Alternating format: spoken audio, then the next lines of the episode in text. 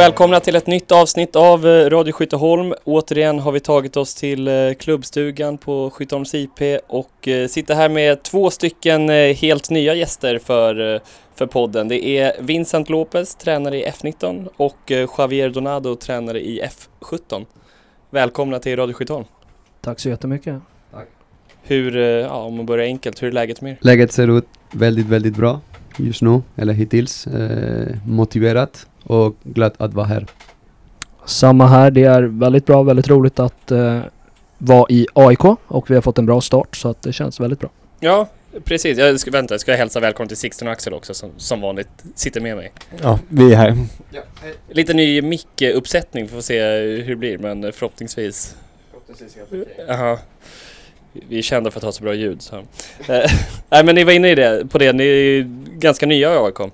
Uh, ska vi börja där? Vad, vad är er relation till klubben? Hur, hur länge har ni varit här? Vi har varit här sedan första januari, eh, om vi säger så, på kontrakt eller på papper. Men sen på praktiken har vi varit eh, lite mindre med tanke på julledighet och så vidare. Så vi ser en och en halv månad typ. Det stämmer bra. 8 januari eh, så körde vi igång med tjejerna. Eh, så att eh, en och en halv månad ungefär. Och hur eh, kom ni till AIK? Var, var det paketpris eller? Det undrar in folk här. F16-tränaren här. jag ställer om frågan. Hur, hur, kom ni till AIK? Kom ni liksom ihop eller eh, hur, hur gick den processen till? Mm, vi kom inte ihop, vi kände inte varandra sen tidigare men vi har klickat sen, sen dag ett. Så känner jag. Och eh, liksom hade ni någon slags relation till AIK sen innan eller hur, hur kom det sig att ni landade här? Eh, ingen direkt eh, relation. Jag känner några som, som arbetar här sedan tidigare, eh, som jag jobbat tillsammans med. Eh, speciellt några herrar i damstaben, eh, som jag jobbat med väldigt, väldigt mycket sedan tidigare. Men ingen, ingen förankring så överhuvudtaget. Samma här. Eh, nyfikenhet finns eh, när eh, man har en sån stor klubb i, i närheten. Eh, har följt AIK sedan tidigare Eh, hade framförallt en, en bra kompis här som, som är Elliot som är målvaktsansvarig i, i damlaget och eh, genom honom eh, jag kunde få lite kontakt med Herish och jag är här. Mm. Och eh, hur, liksom, vad, vad var det som lockade med AIK när ni skulle skriva på? För egen del så, om man, jag har varit på flickfotbollen de senaste tio åren ungefär eh, i lite olika klubbar och AIK har ju varit väldigt ledande inom flickfotbollen tidigt. Eh, vi pratade ju lite tidigare här om akademibegreppet eh, och eh, vad jag kan minnas så är ju AIK den första flickakademin eh, där man verkligen startade med utvalda tjejer någonstans som ville väldigt, väldigt mycket med sin fotboll. Eh, och sen har det ju gått upp och ner när konkurrensen har, har ökat från andra föreningar och sådär men jag var väldigt intresserad och speciellt hört väldigt mycket gott om ja, faciliteter och medarbetare och sådär. Så på den vägen var det för, för min del då. Ja, kul att höra. Att, att AIK ändå har ett bra rykte känns ju bra som support. Absolut. Men eh, om man går in lite på eran eh, fotbollsmässiga bakgrund. Javier, om du vill eh, börja? Ja, jag har eh, jobbat, eh, om vi säger så, eh, hela mitt liv, arbetsliv, eh, endast som fotbollstränare eh, med starten av karriären i, i Spanien, eh, cirka sju år, sju, åtta år. Eh, sen jag har flyttat till, till Sverige eh, för sju år sedan också och, och här, här är jag. Samtidigt med detta har jag kört alltid fotboll parallellt. Eh, Eh, eh, ungdomsnivå eh, högsta i, i Spanien. Sen när jag kom till Sverige eh, lite mindre nivå, men, men det var jättekul också att experimentera lite det som jag försöker förmedla till spelare eh, med min egen erfarenhet på, på plan. Samtidigt kör jag lite futsal i högsta division här i, i Sverige. Mm. Och eh, Vincent, du har en bakgrund i Bo, eller hur? Det stämmer. Det har nästan alla vi har intervjuat i AIK. det stämmer. Därav att jag kände lite personer ja. sen innan. Eh, nej men senast så kom jag från eh, Bo FF där jag jobbade med eh, F1 som det kallades då. Eh, nu kallas det någonting annat. Eh, men förstalagsverksamheten för flickorna där. Eh, och även med, med Bo FFs damer eh, som huserar i division 1. Eh, innan det så har jag varit i Nacka FC eh, och eh, Djursholm men är, är ursprungligen från BoFF. Jag spelade i BoFF som spelare eh, innan jag blev tränare. Så att det är väl den, den, den korta eh, bakgrunden så att man har varit involverad i både pojk och flick men de senaste ja, nästan tio åren bara på, på flick och damsidan. Och vart kommer den här äh, viljan att jobba med ungdomar ifrån? Jag vet, jag, jag vet faktiskt inte. Eh, utan det är väl någonting som byggs upp, att man börjar någonstans som, som, i alla fall back in the days man gjorde hela tiden, att man hamnar på något sommarläger som knatteledare eh, och sen börjar det bli lite intressant. Och för egen del så var det väl mer när man vid ja, 16-17 års ålder eh, började känna av att fotbollsspelare kommer jag nog inte bli. Det finns väldigt många andra som är bättre eh, än vad jag är. Eh, men då vill man fort, fortsätta jobba med fotboll. Eh, så så där, där började det och mitt första tränaruppdrag var för flickor. Eh, sen har jag varit lite fram och tillbaka då men det är väl så det startade för mig.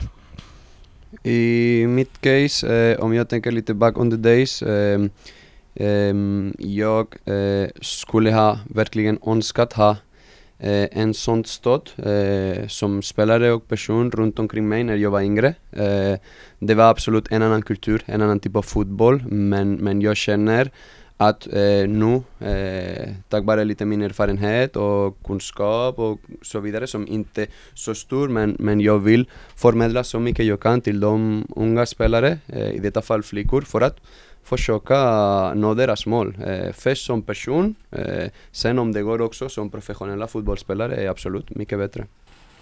Men ser ni det som en eh, väg i, för jag tänker att eh, nästan alla som har, är huvudtränare för något har ju varit ungdomstränare någon gång i tiden. Ser ni det i era fall, är det en väg mot en resa att bli huvudtränare eller är det det här ni fokuserade på och vill jobba med? Tänker du huvudtränare för alltså seniorer då? För egen del, Javier får, får svara för sig själv, men för min del så eh, skulle jag säga nej.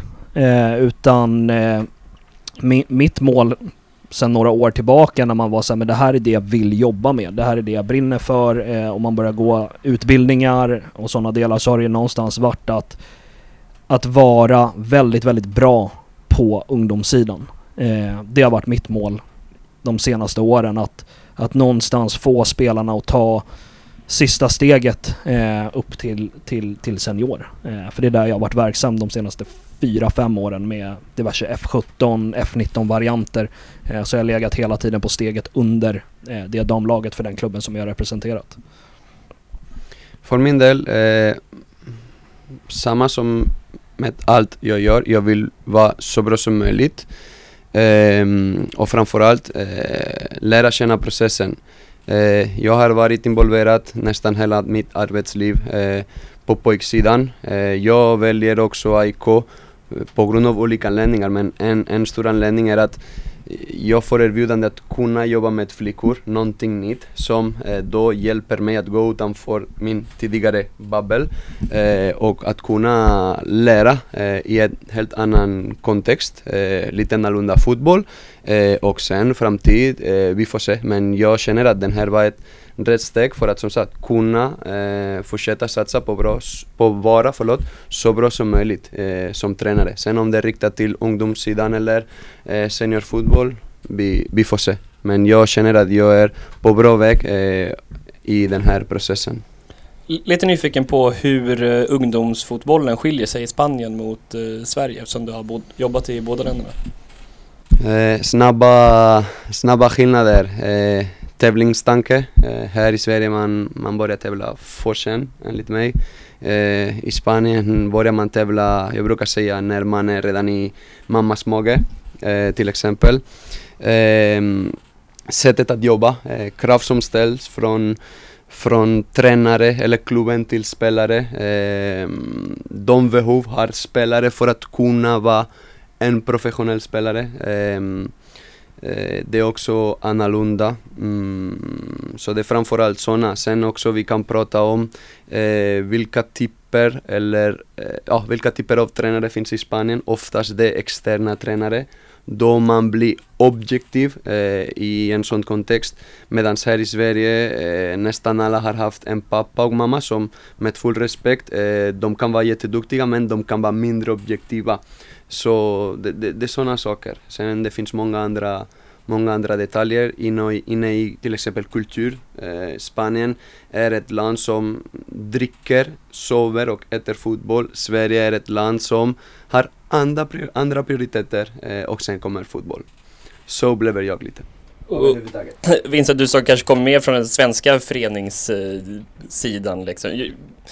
Jag har upplevt att många ungdomstränare i Sverige ställer sig rätt positivt inställda till att man börjar tävla sent. Eh, vad, har du någon åsikt i frågan? Kanske är en tuff fråga att svara på men...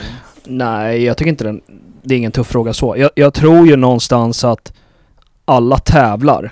Sen tävlar man på olika nivåer. Eh, om man då tar till exempel att i seriesystemet i, i svensk ungdomsfotboll så börjar man tävla vid 13 års ålder. Det är ju en sak. Men frågan är vad som sker i träning. Någonstans så blir det ju att du har från, jag behöver inte prata åldrar, men säg att du i snitt tränar två gånger i veckan då i Sverige fotboll. De två träningarna så tävlar ju barnen. Sen är frågan, behöver de ha ett resultat? Det låter jag vara osagt. Men du tävlar ju hela tiden. Barn tävlar ju på skolgården om vem som kommer först till dörren eller vem som plockar undan snabbast. Det kanske var en dålig jämförelse. De plockar inte undan. Men, men, men just att de tävlar ju i allt. Eh, och då kan jag väl tycka att som ledare så är det ju sunt att tävla. Alltså fotboll är ju en tävling. Eh, så att jag tror att man kan, kan tävla väldigt, väldigt mycket i träning. Eh, även fast det kanske inte är så att man får, får en pokal eh, när det kommer till kuppspel. Eh, men jag tror, som, som Javier är inne, jag har ju 50% spanskt blod eh, i mig själv så, så är det om man ska hårdra det så är det mer på liv och död i, i Spanien än vad det är i Sverige. I Sverige så är det någonstans en nationalsport eh, där alla får vara med och ja, det kan se väldigt olika ut eh, på olika platser i, i, i det långa landet. Ja, berätta om, lite om, nu är ni båda ganska nya AIK men jag antar att ni har blivit införklarade i hur det ser ut och så. Men berätta lite om AIKs arbetssätt när det kommer till Flickakademin. Eh, först och främst kan man ju säga att vi kom in med, vi har ju varit här i en och en halv månad eh, och kommer in med lite nya ögon och lite nya idéer och sådär. Eh, samtidigt som vi ska ju vaggas in någonstans i, i AIKs profil eh, och hur man vill bedriva varje enskild träning och bara huvudtänket. Eh, och det är ju väldigt, väldigt tydligt att DNA i AIK är smoking lean med skruvdobb. Punkt. Eh, och sen kan man ju... Den har vi hört från folk som har varit i Bo FF tidigare också. Ja. och, och eh, nå någonstans är vi, vi är ju lindan i att lyssna på otroligt skickliga eh, personer här i klubben eh, som har väldigt, väldigt, väldigt många års erfarenhet fotboll generellt men specifikt har jobbat i AIK och tagit fram den här modellen där eh, Peter Wemberg är ju väldigt ledande eh, i, det, i sin roll. så att det är det vi utgår ifrån eh, i allt, skulle jag säga. Och för min del i alla fall så rimmar det väldigt bra med hur jag själv vill bedriva verksamheten när jag själv står och coachar. Eh, så det är ingenting där man känner att jag som tränare går utanför min comfort zone och gör någonting annorlunda eh, jämfört med innan. Eh, och sen så ser det ju såklart lite olika ut på pojk och flick. Vi jobbar ju med samma, samma sak eh, men det ser lite olika ut. Eh, någonstans så. Om det var svar på frågan. Ja men har ni börjat få en känsla för vad som liksom är en AIK-spelare på den här ganska ja, men, låga nivån eller ungdomsnivån? Mm, ja, eh, för mig den kort tid som jag har varit här i AIK, eh, det första jag instämmer med allt som Vincent säger, med en ren praktisk spelare, för mig är en spelare som till exempel eh, i den modern fotboll som är baserad på kaos eh, framförallt omställningar, mycket eh, som skedde i, i, i modern fotboll som sagt, försöker hitta eh, en lugnet inne i den här kaos. Eh, till exempel eh, med bra backcheck, eh, sen absolut med boll, att man trivs med boll, fixar problem, hittar lösningar eh, och alltid gör sitt bästa. Eh, alltid gör sitt bästa eh, hoppa mellan motståndare, eh, tackla mellan motståndare, eh, försöka mellan motståndare. Sen alltid man kan inte lyckas, men försöka mellan motståndare, alltid man kan. Eh, där är vi. Eh, överhuvudtaget. Utan komma in utan inte komma in i många fotbollsdetaljer.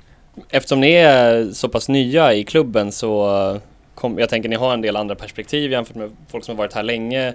Eh, skulle ni säga att eh, de spelare som ni jobbar med nu är liksom eh, ja, men välutbildade fotbollsspelare eller hade ni önskat mer? Mm, för mig, eh, jag tycker vi har väldigt bra grund överhuvudtaget. Eh, som sagt, jag vill inte komma in och i, i taktiska, tekniska eller kollektiva aspekter, annars jag kan prata här tre timmar. Men eh, grunden är mycket bra, är positiv, men jag är här för min skull och deras skull för att eh, höja standarden. Eh, det, det är mitt mål överhuvudtaget. Det kommer vara en lång process, eh, men eh, jag är e garanterad med Vincent och folk som är runt omkring, vi kommer höja standarden. Är det något, något annat som sticker ut med något som skiljer sig som ni har reagerat på med att komma in i AIK jämfört med klubbar ni har varit i tidigare? Det är absolut storleken. Eh, att det är, i alla fall från tidigare klubbar som jag har varit i, så all, allting är så mycket större. Eh, allting involverar fler personer. Eh, talar för mig själv men för mig så har det mycket varit att man har tagit sin bollsäck, planerat sin träning själv, sen har man gått ut och haft ett pass med det laget som man har coachat. Eh, här i AIK så är det ju assisterande tränare, det är målvaktstränare, eh, det är värdegrundsarbete, det är ett medic-team. Eh, så det blir ju ett, ett, ett helt annat team eh, runt laget. Eh, och sen någonstans också att om man bär AIKs klubbmärke så kommer ju det med, med inte andra krav, men det kommer med ett otroligt mycket större ansvar, tycker jag. Att bär du en av, av Stockholms största, eller Stockholms Sveriges största klubbmärken på bröstet, då har du ett helt annat ansvar, enligt mig. Eh, och det någonstans måste ju måste tjejerna i det här fallet ta. Eh, och det finns ju väldigt tydliga styrdokument eh, från AIK när det kommer till beteendekoder och ansträngningskoder och sådana delar som är såklart väldigt viktigt för både mig och Javier som nya i, i föreningen att liksom plugga på de delarna. Eh, så att vi inte kommer in och gör no, någonting solo eh, utan att vi verkligen följer eh, det som AIK satt upp. Av det ni har hunnit sätta er in i där, verkar det, verkar det bra tycker ni? Är det delar som ni skriver under på liksom? 100 procent. 100 procent. Och sen tror jag att vi... Får, ni får ta någon intervju med tjejerna någon gång, men eh, jag kan väl säga att vi har, vi, vi har verkligen uppmärksammat när det kommer till just beteendekod och ansträngningskod, kanske mer än vad det har varit innan, i upplevelsen i alla fall, att Eh, Max Bergander är väldigt, väldigt duktig på sitt jobb. Han brukar alltid uttrycka när han jobbar med värdegrund att det här står på ett papper och det, det, det är en sak. Men liksom hur får vi ut det i, i praktiken eh, och hur efterlever vi det? Och det är väl det största fokuset jag och Javier har haft här på en och en halv månad är de två delarna. Det stämmer. Är det något, eh, för jag antar att det var Herish som intervjuade er också när ni kom in. Stämmer. Eh, var det något han tryckte mycket på också? Att liksom, vi har de här styrgrejerna AIK, det är det vi ska fostra här. Ja, absolut. De, de går ihop. Eh, från Herish till den sista tränare eller eh, person som är involverad i klubben. Alla verkar som just nu hittills, eh, det som jag har sett, det som jag har hört, men framförallt sett, att alla är mot samma, mot samma väg, mot samma håll. Eh, ni var inne lite på eh, hur eh, stort teamet är och sånt. Hur är förutsättningarna när man ser till personalen och sånt för F19 och F17? Man vill väl alltid ha mer, men om vi ska någonstans jämföra med hur AIKs flickakademi står sig rent personalmässigt och eh, faciliteter eh, så ligger man ju väldigt högt upp. Väldigt, väldigt högt upp eh, till skillnad från många, många andra klubbar. Eh, för om man tar F19 som, som exempel eh, så är vi ju en huvudtränare i, i mig själv och sen så har vi en assisterande tränare. Eh, vi har målvaktstränare som kombinerar tillsammans med damlaget. Eh, vi har ett medic-team som består av, det är fyra personer just nu. Eh, en heltidsanställd, en halvtidsanställd eh, och sen några, några studenter Eh, som hjälper till där. Eh, vi har eh, värdegrundsansvarig, vi har via NIO till viss del, men eh, psykolog eh, om det skulle behövas, både för prestationshöjande men även om det skulle vara så att det är någon som inte, inte mår bra. Eh, faciliteterna här på Skytteholm, tjejerna har sitt egna omklädningsrum, de har sina egna duschar, eh, vi har väldigt mycket digitala verktyg för att hjälpa dem i video, i ja, olika typer av dokument där de jobbar, där vi någonstans följer dem, hur de mår eh, och hela den delen. Så att jag skulle säga att det är väldigt, väldigt bra eh, förutsättningar som, som AIK har. Och de flesta av de resurserna är liksom, jag antar att, ni, att det är lite delat mellan lagen och så också, att det, det är samma medic-team och sådär eh, generellt. Ja. Ja, hur ser liksom eh, ert samarbete ut i det dagliga arbetet och liksom vad, vad skiljer F17 från F19? Hur mycket hoppar spelare däremellan och de bitarna? Ehm, um, F17 och F19 skiljer sig att det är två olika eh, grupper, eh, framförallt baserat på eh, utvecklingsmoment eh, i de spelare som befinner sig i respektive grupper eller lag. Men omklädningsrum är bredvid varandra, träningar är eh, samtidigt eh, och eh, spelare kan gå upp och ner, återigen beroende på deras utvecklings, utvecklingsmoment. Där vi har en stor eh, del eller ansvar för att hjälpa dem att höja den men framförallt störst ansvar i fotboll ligger hos, hos spelarna. Så vi är här för att hjälpa. Eh, sen vi måste ta objektiva och schyssta beslut. Eh, men samarbete mellan F17 och F19, jag skulle säga det, det är otroligt, otroligt bra. Eh, det första för att vi ser fotboll och förstår fotboll på ett liknande eller samma sätt. Eh, och som sagt, synka sånt eh, jobb med de förutsättningar vi har i klubben eh, känns inte enkelt för att det finns inte någonting enkelt i livet men känns eh, väldigt bra. Ja, du sa att ni, att ni tränar eh, samtidigt och så. Hur, hur, jag inser, jag har ingen aning om hur många spelare är det liksom i, i F19 och F17? Eh, just, just nu så eh, är det 25 stycken spelare eh, som tillhör F19-gruppen eh, för tillfället. Eh, och i, i F17 så är det Vi har eh, 15 just nu. Det är många totalt ändå. Totalt sett är det många, men vi, vi jobbar ju som Javier är inne på väldigt, väldigt tajt. Vi eh, bor ju på nästan samma ställe eh, ute i Nacka, så vi sitter i bilen tillsammans. Eh, vi, halv åtta börjar ju någonstans samarbetet då, om man ska säga så. Eh, det är inte så mycket annat man pratar om än fotboll. Eh, vi sitter eh, i det här rummet eh, från åtta på morgonen till 19, 20, 00 på kvällen. Eh, så att vi har ju väldigt, väldigt bra samarbete och Tjejerna tränar bredvid varandra, de känner varandra. Vi har ju väldigt många av dem som går på Solna gymnasium eh, och då tränar de kanske mer tillsammans eh, under de, de passen som vi har dagtid. Och sen kanske de separeras lite då under kvällstid.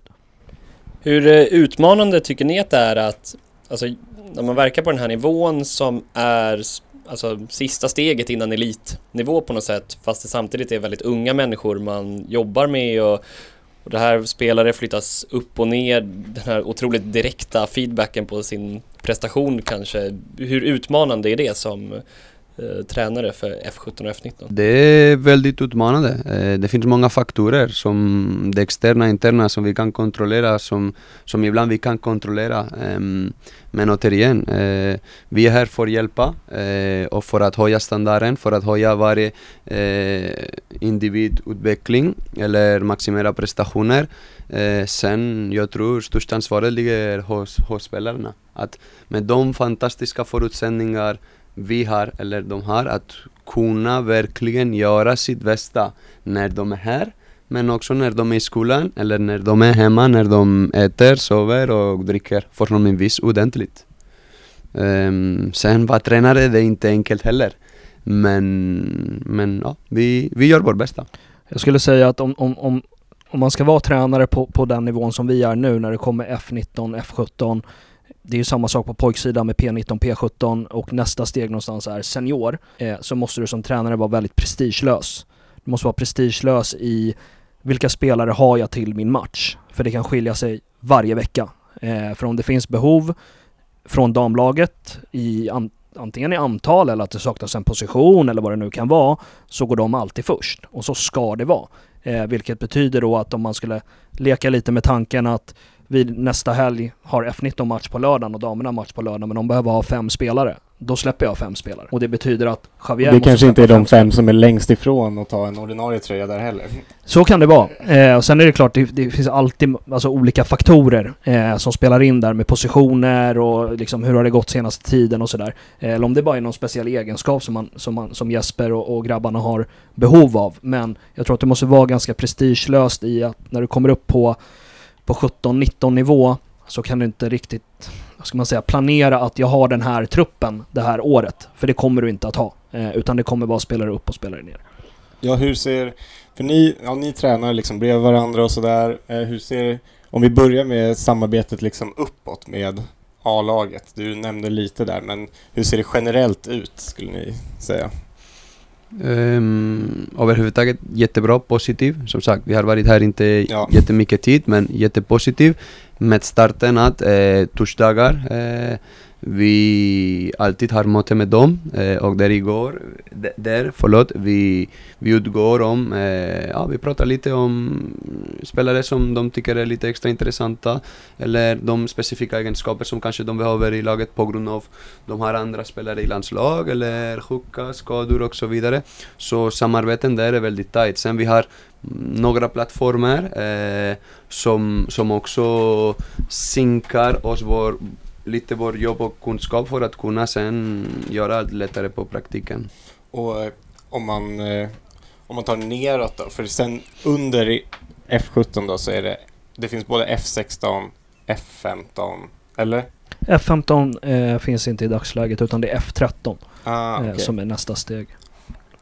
Så, det- men F16 och sen F13. Ja. Hur, hur ser samarbetet ut neråt där också? Flyttas det mycket spelare däremellan också? Absolut. Mm, jag skulle säga det, det, det är exakt likadant som uppåt ser ut eh, neråt om vi säger så. Eh, absolut, alla grupper har olika behov eh, baserat på spelarens behov också och utvecklingsmoment. Men, men till exempel eh, min assisterande är också eh, tränare i F16 så det finns en samarbete eh, direkt. Direkt samarbete skulle jag säga. Och det är väl Herish som fortfarande på pappret har den, den rollen som samordnande, där, alltså att han är både akademichef och ja, sportchef då.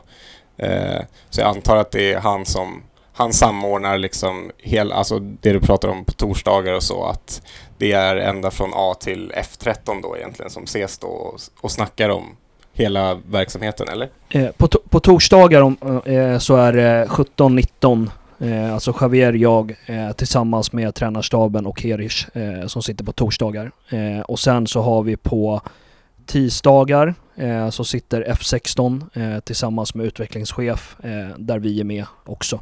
Eh, så att eh, vi får gå på två möten eh, och det är bara positivt. Och sen är det ju någonstans att även F16 och F13 tränar inte bredvid oss samtidigt men ett av tre pass gör de det och sen tränar vi i anslutning till varandra så att vi tränare träffas ju i princip varje dag eh, här inne. Så att eh, det är väldigt tajt samarbete. Påverkas eh, hur ni väljer, den taktiken ni väljer och spelsättet av A någonting eller? Alltså, finns det en röd tråd genom hela AIK hur man ska spela? Inte, inte när det kommer till spelsystem. Och så, sen kan jag tycka att det är lite farligt ibland att- att fastna i, i spelsystem. Eh, det skiftar ju hela tiden och någonstans handlar det ju om, min tanke i alla fall, är att ha personer i vissa ytor, sett till egenskaper. Eh, så att när det kommer till spelsystem, nej. Eh, då har vi inte samma, även fast man kan tänka hyfsat, hyfsat lika. Eh, att, att damerna kanske spelar en typ av 4-3-3. F19 spelar också en typ av 4-3-3 och F17 spelar en typ av 4-3-3 men det är ingenting som är efterfrågat eller bestämt eh, på något sätt. Sen så jobbar vi ju såklart med principer. Att eh, om, om damlaget till exempel vill ha eh, ett väldigt aggressivt försvarsspel eh, så är det klart att vi har tendenser av det och jobbar efter det eh, även på F19 F17 nivå. Eh, eller om vi går in mer specifikt på spelare eh, och, och egenskaper att så här, men damlaget vill ha en, en forward som är bra både framåt och jobbar jävligt hårt i försvarsspel. Backcheck till exempel. Eh, då är det ju klart att vi måste fostra våra spelare till det så att de kan konkurrera och ta en plats i damlaget. Sen någonstans så, så är väl vårt jobb att tänka lite, lite längre. Att eh, AIKs damlag ska få spelare men AIKs damlag kommer inte se likadant ut om tre år. när vissa av akademispelarna ska knacka på dörren där. Eh, så vi måste ju någonstans se in i framtiden eh, vad vi tror att fotbollen är på väg eh, och utbilda därefter. Jag tänkte precis på det, att det kanske kan vara en liten fälla att gå i kortsiktigt om man ser att så här, okej okay, i A-laget så det börjar öppnas upp en lucka för en eh, duktig vänsterfotad spelare här. Att man kanske då ja, men blir för kortsiktig och tänker hur ska du ta en tröja i sommar istället för att se på lång sikt. Så kan det absolut vara. Jag tror att man måste tänka, man måste tänka längre och eh, vi har ju väldigt bra verktyg här i klubben eh, där man någonstans kan se liksom, vad, vad är fotbollen på väg? Vad är det för, se för skillnader de senaste tre åren i antal sprinter till exempel? Eh, och sen måste man ju bara välja, är det det vi vill göra? Vill vi följa den här vägen som vi ser eller inte? Ofta så är det ju såklart att vi vill följa den. Eh, men, men jag tror att det är ganska kortsiktigt att tänka hela tiden hur tar spelare A en plats i dam? Utan man måste ju tänka lite, lite längre. Ja, vad är det för väg ni ser fotbollen ta då? Du var inne på sprinter, är det liksom eh, mer fysisk fotboll eller? Be behöver inte vara fysiskt så utan men det vi alla kan säga är att fotbollen går ju snabbare och snabbare hela tiden.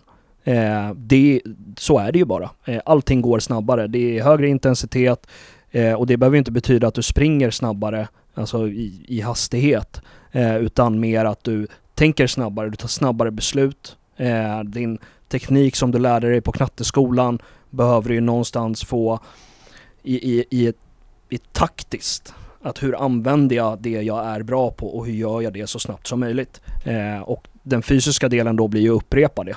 Att hur gör jag allting så snabbt som möjligt, så ofta som möjligt. Är eh, liksom de bitarna, eller kanske snarare så här, vad, vad, är det mer som ni jobbar på för att de här eh, 40 spelarna ska bli A-lagsspelare framöver? Mm, framförallt vi har fokuserat väldigt mycket på som sagt ansträngningskod Um, som det handlar om framförallt attityd. Vi kan nå till viss punkt, spelarens attityd. Sen som sagt, återigen, det är upp till dem. Men också vi har fokuserat väldigt mycket på omställningar. Uh, vi ser att modern fotboll och till och med lite framtidens fotboll är baserat på mycket kaos, omställningar, eh, både defensiva och offensiva och hur vi förbereder oss till den här moment eh, är viktigaste. Så vi pratar om också mycket att eh, vi vill ha omställningar på noll sekund. Så om du fastnar i omställning och du märker att omställningen är nu du är redan sen. Men om du märker att vi är på väg till en omställning, att vi håller på att vinna boll eller vi håller på att tappa bollen, då vi kan på något sätt eh, nå den här noll sekund omställningsfas. Så där är vi eh, just nu lite mer påpekande om vi säger så. Det låter väldigt svårt att lära sig tycker jag. Det, det, det är svårt att lära sig, speciellt när det finns en tränare som kanske kan inte jättebra svenska och så vidare. Men vi är på rätt väg, eh, skulle jag säga, garanterat. Mm. Och det kommer vara bättre och bättre. Har ni, har ni någon sorts eh, samarbete med liksom ja, med pojkakademin på motsvarande nivå eller så? Ja, eh, vi träffas ju varje fredag. Eh, så har vi internutbildning eh, och då är pojkakademin eh, tillsammans med flickakademin eh, tränare från P13, F13 upp till, till 19 då. Eh, där vi pratar om allt möjligt, men allt från beteendekoder, ansträngningskoder, hur vill vi att AIK ska spela? Eh, vad är AIK? Då en, en del av det i liksom smoking lir i det eh, är ju någonstans att, att, att vi är otroligt duktiga i våra omställningar eh, duktiga, det vill säga snabba. Det ska vara noll sekunders reaktionstid Eh, på spelarna. Eh, och sen är det klart, hur snabb är jag? Hur snabbt kommer jag in i press? Hur gör jag det? Det är en annan fråga. Men att man ser tydligt att en, en spelare från AIK ska kunna ställa om väldigt, väldigt snabbt. Eh, och med det så blir det också att de blir adaptiva. Att de kan spela på olika sätt, att det kan komma in en, en, en tränare mer i senior då såklart, att man kanske byter tränare lite oftare men du ska någonstans kunna, kunna förändra ditt spel eh, för att du har väldigt mycket i ryggsäcken eh, när du har gått igenom AIKs ungdomsakademi. Och det är liksom, det är Peter Wennberg som då håll, samordnar den stora gruppen av akademitränare då antar jag? Stämmer.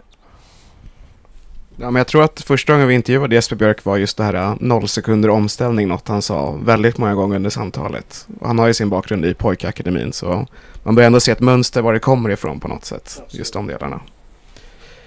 Det gillar man ju som supporter också. Det finns ju inget som är mer provocerande än att se någon som, eh, någon som inte... När man, när man på läktaren ser vad som kommer hända. Och eh, varför fattar du inte att den här brytningen kommer ju ske där också? Det är ju, eh, sen har man en helt annan överblick när man sitter på andra etage på Friends eller här på Skyttan. Men eh, ja, jag tycker det Men låter jag som en väldigt bra princip. Vad är liksom det svåra där att, eh, ja, men, att lära ut hur spelarna, spelarna ska hitta de här situationerna men samtidigt att tekniskt kunna utföra det. Det måste väl också vara en ganska hög tröskel tänker jag. Det, det är väldigt, väldigt svårt. Eh, jag brukar säga att de som gör fotboll enkelt, då är det de bästa spelare. Eh, fotboll är ett- en väldigt komplicerad idrott. Eh, om du spelar med tanken att du måste hantera stress, du måste göra saker så snabbt som möjligt och framförallt försöka ha en förståelse för att kunna veta vad kommer hända i framtid. Eh, sen också jag tror det är jätteviktigt att veta realistiskt vad är jag bra på och vad är jag mindre bra på och då försöka anpassa eh, sig till, till hela kontexten. Eh, man kan inte vara bra på allt, eh, trots tränare vill och försöker, men alla har sina nackdelar och fördelar så det, det är det, det är det lite överhuvudtaget. Ja, den där, det har jag ändå uppfattat att det någon, har varit någon sorts diskussion om man ska om man ska lägga tid på att utveckla sina styrkor då som spelare och bli liksom superbra på dem. Men kanske lite, ja att du har en dålig fel fot, vänsterfot. Vi skiter i det. Du, vi gör din vassa högerfot ännu spetsigare. Eller om man ska liksom fokusera på en svaghet och bli jämnare där. Är det något som ni har någon åsikt om eller? För, mig viktigast är att spelaren är så komplett som möjligt. Eh, från värderingars perspektiv till de mer detaljerade tekniska, och taktiska och kollektiva moment. Men sen realistiskt, eh, som sagt, eh, de äldre spelare oftast kommer lära sig lite mindre om teknik. Det kanske är mer kollektiv kontext. Um, så det är bara följa den plan som, som vi har, uh, lita på, på processen och, och vara realistiska. Att alla är olika. Um, och sen tränare, vi pratar samma språk men vi kanske detaljerar uh, saker på våra tankar eller tidigare erfarenheter lite annorlunda. Ja, vi har fått eh, in en lyssnarfråga som undrar lite om eh, för skadefrekvensen på damsidan och framförallt korsband har visat sig vara mycket värre eller vad man ska säga. Hur jobbar ni, för, eller jobbar ni förebyggande på något sätt och annorlunda mot pojk eller hur ser det ut? Jag, jag vet inte om det är annorlunda eh, mot pojk. Det vet jag faktiskt inte. Eh, men om, om vi tar eh, tjejernas aktivering, deras uppvärmningsprogram innehåller ju alltså övningar för att stärka upp liksom knäna. Eh, de är även på gymmet minst två gånger i veckan eh, där väldigt många av de övningarna också är jag vet inte om det är specifikt för korsbandsskadad men det är ju området runt knät eh, som ska stärkas upp. Eh, jag skulle nog säga att det är en bättre fråga för Medic så men Mm. Eh, de, de gör, eh, de gör program i aktivering på gymmet eh, som handlar väldigt, väldigt mycket om det. Eh, vi har från Herish tidigare fått höra om hans eh, tanke när han kom in då, att hur han skulle bygga upp scoutingnätverket när det kommer till rekryteringen kring damlaget. Och då pratade han väldigt mycket om att ungdomstränarna skulle vara väldigt involverade i det här för att det var de som var ute och såg mest fotboll på något sätt. Hur, eh, hur har ni kommit in i det och så? Just nu, eh, återigen, om vi baserar oss att vi har inte varit jättemycket tid här. Eh, men vi, vi har redan pratat om att scout är en väldigt viktigt område eh, för framtid, långsiktigt. Och det finns till exempel en, en plattform där vi jobbar tillsammans och om det är så att vi ser någon spelare som är intressant eller någon som kan ha bra eh, egenskaper inför framtid. Eh, vi kan registrera eh, hen i eh, den plattform och därifrån vi kan jobba lite mer djupare eh, i god tid framförallt. Eh, för att så, så snart börjar du med eh, en sånt, eh, ha koll överhuvudtaget. Eh, det kan vara bättre för, för egen spelare och sen självklart för, för klubben. Ja, har ni sett några sådana redan? Vi antar att det är mest när man är ute och spelar träningsmatcher eller ja, sen seriematcher och sådär också. Har ni, har ni redan varit inne och pillat och registrerat några namn där som har sett spännande ut i några motståndarlag. Ja, utan, att utan att nämna några namn så, så ja absolut. Det stämmer. Sen, sen jag tycker det är också alltid bra eh, i sådana typer av system eller plattformar har för många spelare än för få spelare. Så alltså, vägen är lång, eh, alltid eh, det finns någon som faller på, på väg. Så som sagt, ha, helst notera några för mycket än för lite. Har ni fått någon eh, liksom, indikation eller uppfattning av så här, hur, hur många spelare som förväntas eh, komma in under säsongen? Eller, alltså, jag kan tänka mig att det kan vara rätt hög ruljans eh, på den här nivån ändå.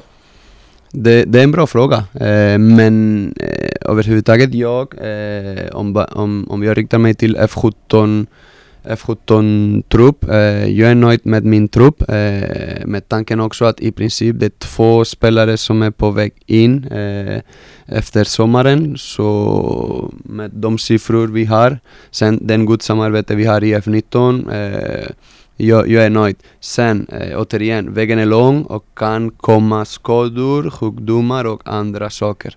Men i princip eh, känns bra.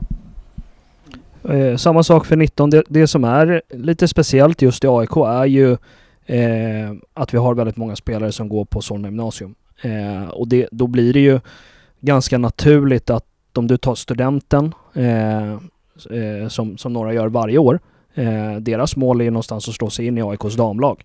Eh, så då är frågan vad händer om du inte gör det? Eh, fullföljer du säsongen i F19 då eller börjar du kika på andra alternativ? Eh, och sen så kommer det in eh, nya spelare varje sommar eh, som antingen går på Solna gymnasium och spelar AIK eller bara spelar AIK. Så att det brukar hända lite grejer på eh, 17 och 19 under, under sommaren. Jag kom på nu att hur funkar det om man kommer in som eh, liksom Ja men på fotbollslinjen då på Solna gymnasium, får man automatiskt då en plats i AIK om man vill? Eller hur, hur tätt är det där? Nej, så behöver det inte vara. Utan det kan ju vara så att man söker eh, Solna gymnasium eh, och spelar i någon annan förening. Eh, men har meritpoängen och allting känns bra så att då börjar de där. Vi har ingenting med uttagningen att göra. Vi har inga lärarbehörigheter på det sättet. Eh, utan för, för vår del så handlar det ju om, om AIK. Eh, och sen så håller vi ju i passen, alltså NIU-passen då, eh, rent praktiskt. Ja, jag tänkte mer om någon som liksom Solna gymnasium har ja, kvalat in där och säger, ja men kanske spelar någon annanstans men säger ja men jag vill byta till AIK, jag går Solna gymnasium. Får man automatiskt komma in i AIKs verksamhet då eller är det också ett, ett eget steg där det ska göras någon sorts bedömning liksom? det är, ett, det är ett eget steg. Men sen är det klart att det är ganska tätt kopplat att liksom om... om om- jag kan ju vara ärlig och säga så här, om, om en spelare är intressant för AIK så är det även intressant att gå på Solna gymnasium. För då någonstans får du ju hela paketet eh, på ett helt annat sätt. Det blir ju en väldigt professionell miljö att kunna ha tre av sina, sina pass på dagtid. Eh, och de, de tjejerna som går eh, Solna gymnasium i F19 så är det ju det är bara tre stycken som inte går. Eh, för det blir en helhetslösning för dem på ett helt annat sätt med att kunna träna dagtid, komma hem betydligt tidigare än många andra föreningar när de tränar. Vi har ju väldigt tidiga träningar, de är hemma vid 18.30 eh, för att kunna hinna plugga och alla de delarna så finns ju enorma fördelar eh, att kombinera AIK med Solna gymnasium. Ja, det var ju innan er tid men eh, varken F19 eller F17 gjorde några superstarka resultat i tabellerna förra året. Hur viktigt är en sån sak? Eh, för mig, eh, absolut. Eh, resultat är viktigt men absolut inte viktigaste delen. Det jag vill är återigen eh, genom lita på processen eh, försöka höja standarden eh, från klubben och eh, försöka ge bästa förutsättningar till varje individ för att kunna nå deras maximala potential eh, och nå eh, eller hjälpa till att så många som möjligt eh, når eh, damlaget. Helst eh, här i AIK. Eh, men också kan vara bra internationell, varför inte? Vi siktar så högt som möjligt. I F19s fall så är det ju klart att det är, det är väldigt viktigt att vinna. För någonstans så är ju nästa steg att vinna i allt. Det, glöms bort lite ibland kan jag tycka att vi har en, en väldig rotation på spelare, det är spelare upp, det är spelare ner, men någonstans så måste ju spelarna lära sig att vinna. Det är jätteviktigt för att nästa steg, då ska du, då ska du spela med, med vårt damlag som ska vinna varje helg. Så chocken att gå från om man då om man bara pratar om utveckling, jag tycker att det går hand i hand, utveckling och att kunna göra resultat. Men om du, om du aldrig pratar om vikten att vinna eh, och att tävla så kan det bli en jäkla omställning när du väl kliver upp i ett damlag där det någonstans handlar om att vinna i allt, hela tiden. Så att vinnarkultur bygger man ju någonstans eh, och då måste ju det vara viktigt. Det måste ju ligga högt upp i liksom saker man prioriterar. Eh, så, att, så att spelarna verkligen vill vinna i allt. Jag har också tänkt eh, när det handlar om ja, men, unga fotbollsspelare. Det kan väl inte alltid vara så lätt för dem att se liksom, den stora bilden och så här, det handlar om utveckling. Så här, alltså man, man vet ju hur idrottare är, de vill ju vinna hela tiden. Ja. Och det är de som blir framgångsrika också. Ja. Så, Och, och jag tycker så ska vara. Vilja att vinna ska vara alltid där. Men också återigen, vi ska vara lite realistiska. Och eh, statistik och allt i livet säger att det finns ingen tränare eller ingen spelare som vet hur man vinner alltid. Men sättet att hur du vinner, sättet att du försöker göra ditt bästa, det du kan kontrollera. Så det är därför för mig jätteviktigt, framförallt i lite tidigare åldrar, i sådana fall F17, att det vi jobbar i veckan syns på match. De vertik kommer hjälpa oss att förhoppningsvis tillsammans med ett ansträngningsskott kunna nå resultatet som är också jätte, jätte, jätteviktigt. Någonting som vi pratade en del om förra året när vi hade Häckens B-lag i våran eh, serie eh, var att alltså även när de låg under matchen med 4-0 så fortsatte de spela på exakt samma sätt för det var väldigt tydligt att de tränade fast mötte ett lag som tävlade på något sätt. Eh, och jag vet inte, vi tyckte väl att det lite tog bort essensen av fotboll. Eh, eller hur man ska säga.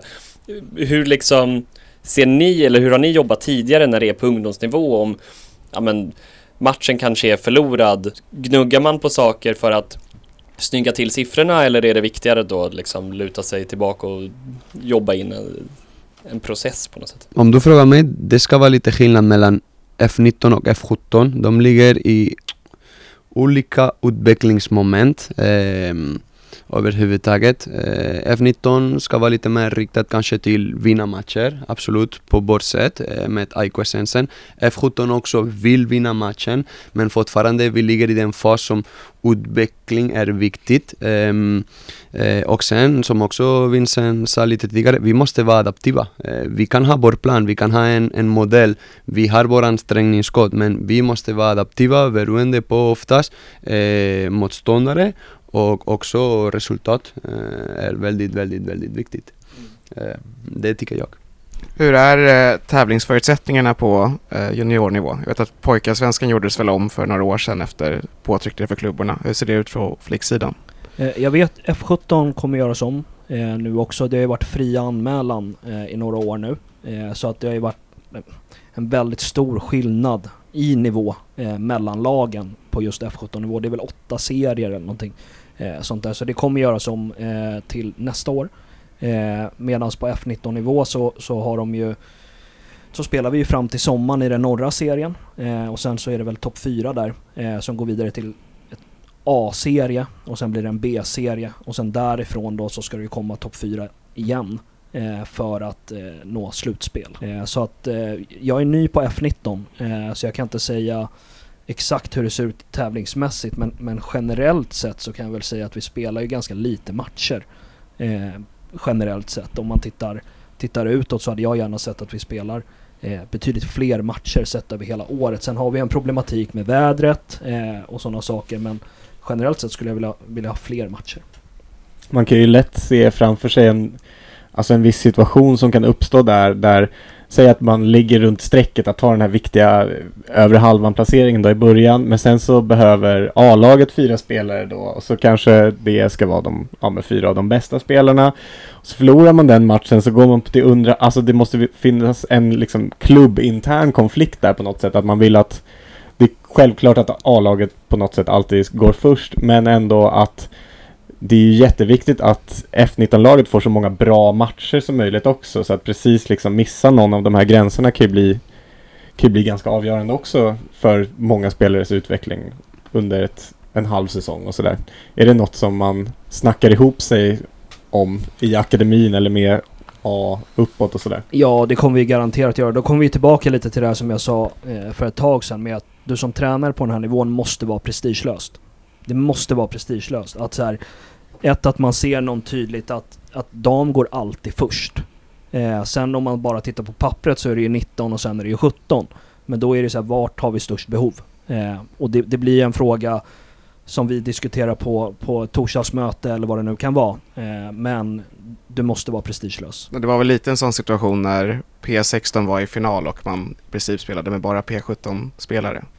Tror jag. Det vet jag faktiskt inte. Nej men jag, jag vet typ att det var så. Att man Ja. tog dem som i vanliga fall är liksom kanske tillräckligt bra för att gå upp en ålderskategori och tog ner dem för att det var final. För att det var Mm. viktigt att vinna den på Mm. det sättet liksom. Så det kan ju gå åt båda hållen också tänker jag. Absolut. Eh, ja, vad skulle ni säga är eh, den största utmaningen? Vad är det som kan bli bättre? Om vi börjar med dig. Mm. Största utmaning är återigen eh, höja standarden. Eh, det finns en bra grund gjort. Eh, det finns förutsättningar men återigen, som sagt, jag vill alltid vara bäst. Eh, och nu jag pratar inte för mig själv, jag pratar för klubben, sen laget, sen individer. Eh, och om man vill vara bäst i Stockholm och i Sverige Eh, man måste höja allt. Eh, hur man gör det, eh, jag tror det finns rätt personer runt omkring. Eh, finns bra plattformar. Det är bara att göra sitt bästa i varenda jävla grej och sekund som, som går. Och förlåt för ordet men, men ja, jag gillar att vara tydligt. Eh, så mycket jag kan på grund av mitt språk men också på plan.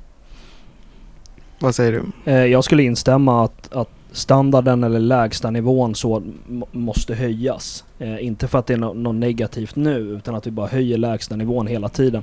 Eh, och det någonstans måste ju gå genom hela föreningen. Alltså från, eh, från någon som sitter och jobbar med träningstider till vi som är ute på planen till, till spelarna. Eh, att vi höjer den hela tiden. Att det är rätt spelare som är i föreningen. Då kommer vi in på scoutingdelen, Att man någonstans ska klara av att träna 8 till 10 träningar i veckan, eh, långa bortaresor.